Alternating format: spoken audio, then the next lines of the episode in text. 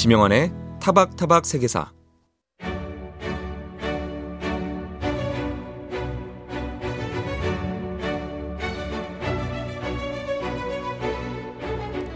역사 속 그 많은 여성들은 다 어디로 사라졌을까?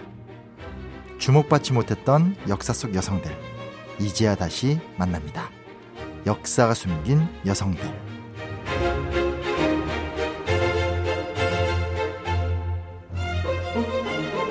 역사 기록에서 소외되었던 여성들의 이야기를 본격적으로 살펴보는 코너입니다. 이 시간은 중앙대학교 독일 유럽 연구센터 정영숙 연구 교수님 함께합니다. 안녕하세요, 선생님. 네, 안녕하세요. 네, 지난주 이야기도 사실 우리가 배울 게 많았는데 어, 오늘은 조금 더, 그러니까 우리랑 직접적 관련은 아니지만 우리의 통념을 조금 더 깨는 충격적인 네. 이 자식들이 이런 일까지 했어? 약간 그런 이야기 같은데요.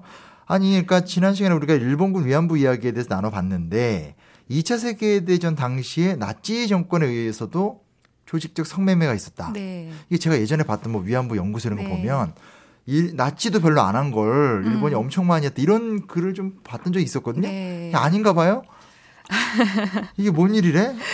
네, 사실 그 네. 전시 성폭력이라는 범주로 우리가 얘기를 하는데요. 네네네. 이 전시 성폭력의 역사는 전쟁의 역사만큼이나 오래됐다고 사실은 그쵸, 얘기할 그쵸. 수 있죠. 네. 그렇지만 어, 이 일본군 위안부라든가 음. 아니면 나치가 이 수행했던 강제 성매매 거기서 이제 그렇게 표현을 하는데요. 네. 이것은 사실 이 전시의 성범죄, 성폭력을 음. 정부, 국가와 군대가 나서서 주도적으로 체계적으로 조직하고 실행했다는 점에서 이 좀 차원이 다르다라고 얘기를 할 수가 있습니다. 사실 나치 정부는 기본 정책이 성매매를 금지하는 거예요. 그러니까요. 성매매를 금지하고서는 이제 성매매를 했거나 하고 있거나 또는 할 거라고 의심되는 여성들을 다 잡아다가 격리를 해버려요. 일종 예비 검소까지 한 거네요. 그렇죠. 어. 자, 그래 놓고는 이제 군대나 강제 수용소 음. 이런 데는 성매매가 필요하다면서 이제 국가가 정부가 그리고 군대가 나서서 아예 성매매 업소를 만들고 운영을 한 거죠. 굉장히 이중적인. 했다고 할 수가 있습니다. 어, 그 주로 어떤 여성들이 피해를 본 거죠? 그럼 이건? 그러니까 그 이제 애초에 이 여성들이 강제 수용소에 잡혀 들어갈 때는 네네. 명목이 대부분이 사회 부적응자였어요. 네. 사회 부적응자라고 하는 것은 뭐, 뭐 노숙자, 어. 거린 아니면 직업이 뚜렷이 없는 사람들 네네네. 이제 뭐 이제 성매매를 하는 여성들도 거기에 포함이 되고요. 음. 자, 이런 분들을 어 사회적으로 바람직하지 않은 시민이라는 이유로 음. 어 격리시켜서 이제 수용소에 가두고는 이제 이분들을 동원을 해서 이제 그런 일을 시킨 겁니다. 그럼 뭐 독일 여성들만이 아니라 네. 뭐 저희가 알고 있는 유태인 여성이라든지 점령지 여성들도 광범위하게 그런 행동했다는 건가요? 음, 어, 이 국가가 운영하는 그 네. 성매매 업소가 크게 군대용 그리고 강제 수용소 그다음에 네. 외국인 강제 노동자 요렇게 세 범주로 나눠서 굉장히 체계적으로 조직이 됐는데요. 네네. 어, 군대용 어, 성매매 업소 같은 경우는 프랑스에서 처음으로 만들었습니다. 어. 그러니까 여기에는 이제 프랑스 여성들 점령지의 여성들이 그러네요. 동원이 됐을 것이고요. 네. 그 다음에 이제 그 충격적인 게 특히 강제 노동 수용소에 만들었던 성매매 업소예요. 음. 자, 이거는 왜 만들었냐 하면은 그 강제 수용소 총책임자였던 네, 네. 히밀러라고 하는 사람이 있었는데 어, 강제 수용소에서 삶이 워낙에 어렵잖아요. 네네. 근데 이 수용된 수감자들의 노동력을 조금이라도 더 짜내기 위해서 인센티브를 만들려고 했는데 그 인센티브로 이제 성을 제공한다라고 하는 생각을 한 거예요. 예, 야, 그래서 네. 이제 이 수용소 10곳 정도의 음. 이러한 시설을 만들었는데요. 여기에 동원된 여성들은 수용소에 수감된 다른 여성 수인들을 동원을 해서 어, 데리고 왔고요. 네, 네. 어, 지금까지 밝혀진 바에 따르면은 그 피해자가 한 210명 정도로 알려져 네, 네, 있는데 그 중에 한 절반 좀 넘는 뭐 114명인가 네, 네. 이분들이 독일 여성들이에요. 독일. 예, 그리고 나머지는 뭐 동유럽 출신의 여성, 음. 다른 유럽 국가 출신의 여성들이고요. 그리고 유대인 여성은 없었어요. 왜 음. 그러냐 하면 이 시설에는 음. 이 성매매 업소 시설에는 유대인과 그다음에 소련군 포로는 출입 금지였거든요. 아. 그리고 나치의 특징이 뭐냐 하면은 이러한 일을 하는 데 있어서도 굉장히 인종주의적인 질서를 강조했다라고 하는 거예요. 네네. 그러니까 유대인이 이용할 수 없는 시설에는 유대인 여성이 필요가 없는 거죠. 아, 지금 얘기를 듣자마자 뒷골이 확 땡겨가지고 네. 충격인데. 근데 이게, 아, 참, 이게 잠깐만 얘기 듣고도 너무 놀라운데, 수용소 내 매춘소 같은 것들, 성매매 업소를 만들었다는 어떤 배경이 있는 거예요, 선생님? 어, 아까 말씀드렸다시피 이거는 순전히 경제적인 기획이었습니다. 어, 왜 그러냐 하면은 이 강제 수용소 이 수감자들의 노동력은 당시에 전쟁을 수행하고 있던 독일의 군수 산업의 굉장히 중요한 인력이었거든요. 어, 네. 네. 그래서 뭐 아우슈비츠 수용소에 수감돼 있던 사람들도 근처에 있는 뭐 중공업 공장에 가서 일을 하고 있었고요. 네, 그렇기 때문에 이 사람들의 노동력을 제고하는 것, 노동력을 조금이라도 더 끌어내는 게 굉장히 중요했던 것이고 이제 여기에서 이 히밀러는 어, 프랑스에서 운영했던 군대 전용 성매매 업소의 네네. 경험을 끌어와서 응용을 했고, 그 다음에 이제 소비에트에서 스탈린이 운영했던 강제 수용소, 굴락에서 또 어떻게 인센티브 시스템을 운영했는지를 다 참고를 해서 그것을 한 단계 더 말하자면 업그레이드해서, 그러니까 굴락에서는 이런 인센티브로 음식을 줬거든요. 근데 이것을 이제 성으로 예, 바꾼 그러한 기획이었던 거예요. 그러니까 어떻게 보면 이게 이중억압 체제 뭐 이렇게 봐도 되나요? 그러니까 총력전 하에서 어 일단 집에 점령해서 이런 짓을 하면서 가서 또 여성을 억압하는 그렇죠. 그렇기 때문에 이것은 남성들의 노동력을 좀 더 짜내기 위해서 여성들의 성을 착취한 뭐 그런 아. 일이었다라고 이야기를 할 수가 끔- 있습니다. 끔찍한 얘기네요, 그렇죠? 네. 근데 이제 이게 진짜 좀저 굉장히 낯설거든요. 그리고 네. 그런데 이런 얘기가 사실 그동안 그렇게 많이 논의가 되지 않은 건 사실이죠, 선생님. 그렇죠. 못 봤거든요, 솔직히 공부하다가 이런 얘기를 못 들어봤어요. 그래서 아니 그래도 꽤- 꽤 공부 열심히 하는 편인데 이런 얘기를 거의 못 들어봐서 이 어, 어떻게 하다가 어, 떻게 보면 이제 위- 일본 위안부 문제처럼 침묵을 강요당한 건지 네. 아니면 이제 어, 어떻게 된 건지 좀 선생님 너무 궁금합니다. 사실 이 문제가 독일에서 처음 밝혀진 게 1990년대 초예요. 그러니까 어 김학순 할머니께서 공개 고발을 하시고 네. 그리고 한국에서 위안부 문제가 이제 공론화되기 시작한 것과 거의 같은 시점이었었죠. 되게 늦었네요. 네. 그런데 그러면 이 사실이 그 전까지는 전혀 알려져 있지 않았냐? 사실 그렇지는 않았어요. 한국에서 위안부 문제도 우리는 뭐 김학순 할머니를 음. 그쵸, 통해서 그쵸. 알았다고 생각하고 있지만 사실 그 전에도.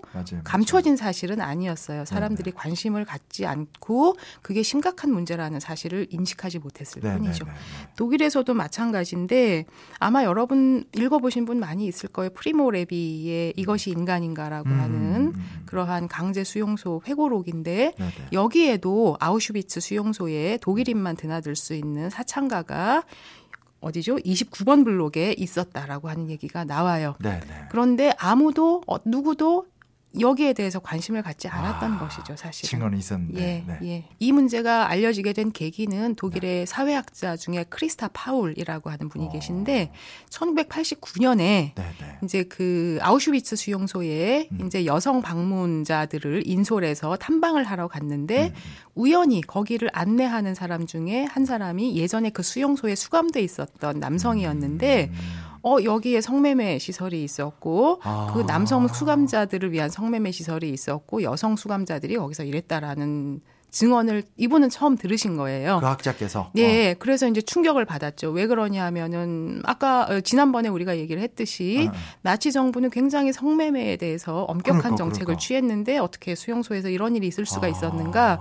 그래서 그때부터 열심히 이제 그 관련자들을 찾아내서 인터뷰를 음. 하시고 해서 결국은 이 일이 밝혀진 겁니다.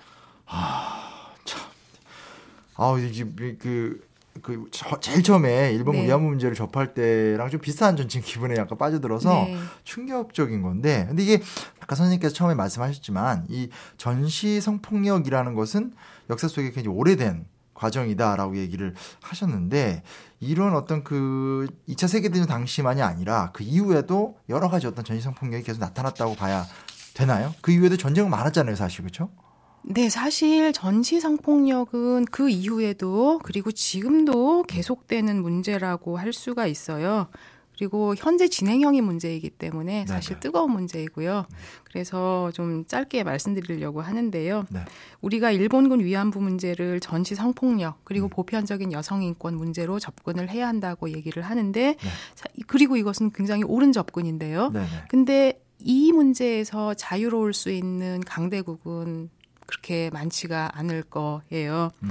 뭐 우리의 사례를 짚어본다면 뭐 예를 들면 이제 한성대학교의 김귀옥 교수님께서 네네. 이 연구를 하고 계신 분야인데 네. 한국 군대가 운영한 위안부 문제를 연구를 하고 계세요. 음. 그러니까 일본 군대가 운영했던 위안부 제도를 음. 어, 한국 군대에 1945년 이후에도 적용을 해서 그것을 계속 운영 유지를 해왔다라고 하는 뭐 음. 그런 사실이죠.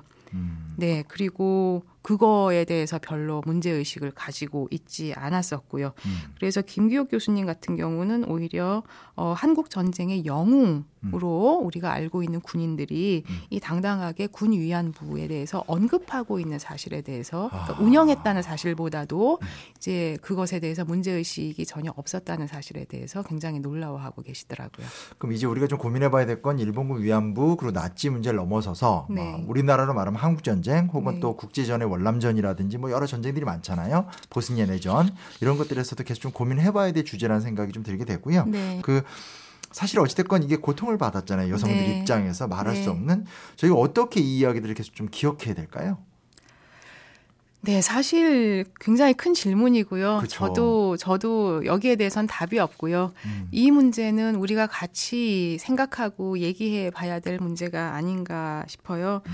어, 독일 같은 경우에 이제 한인 교민 여성들하고 같이 음. 이 문제에 협력하는 메디카 몬디알레라고 하는 단체가 어. 있는데요. 네네. 이 단체는 90년대 초에 그 보스니아 유고슬라비아 전쟁 때 네네. 성폭력으로 피해를 입은 여성들을 지원하기 위해서 만들어진 산부인과 의사들이 여성들을 음. 지원하기 위해서 만든 단체예요. 근데 이 대표님이 인터뷰하신 게 이런 내용이 있어요. 이 성폭력이라고 하는 것은 전쟁 의례이고 음. 그리고 가부장적인 그러한 성격이 강한 사회일수록 그 여성에 대한 성폭력과 음. 강간은 전쟁 무기로 사용이 된다는 거예요. 음. 그래서 우리가 전쟁, 성폭력, 성범죄를 볼 때 좀 이러한 구조적인 문제, 전쟁의 어떤 본질, 전쟁이 인간을 어떻게 대접하는지를 보여줄 수 있는 그러한 본질적인 문제로 접근해 보면 좋겠다라는 생각이 듭니다. 알겠습니다. 저도 책임감과 숙고함을 갖고 이 문제에 대해서 관심을 갖도록 하겠고요. 앞으로도 많은 연구를 통해서 어, 감춰진 이야기들을 많이 세상에 알려주셨으면 좋겠습니다. 네. 선생님 또 만나 뵙도록 하겠습니다. 감사합니다. 네, 감사합니다. 지금까지 중앙대학교 독일 유럽 연구센터 정영숙 연구 교수님이셨습니다.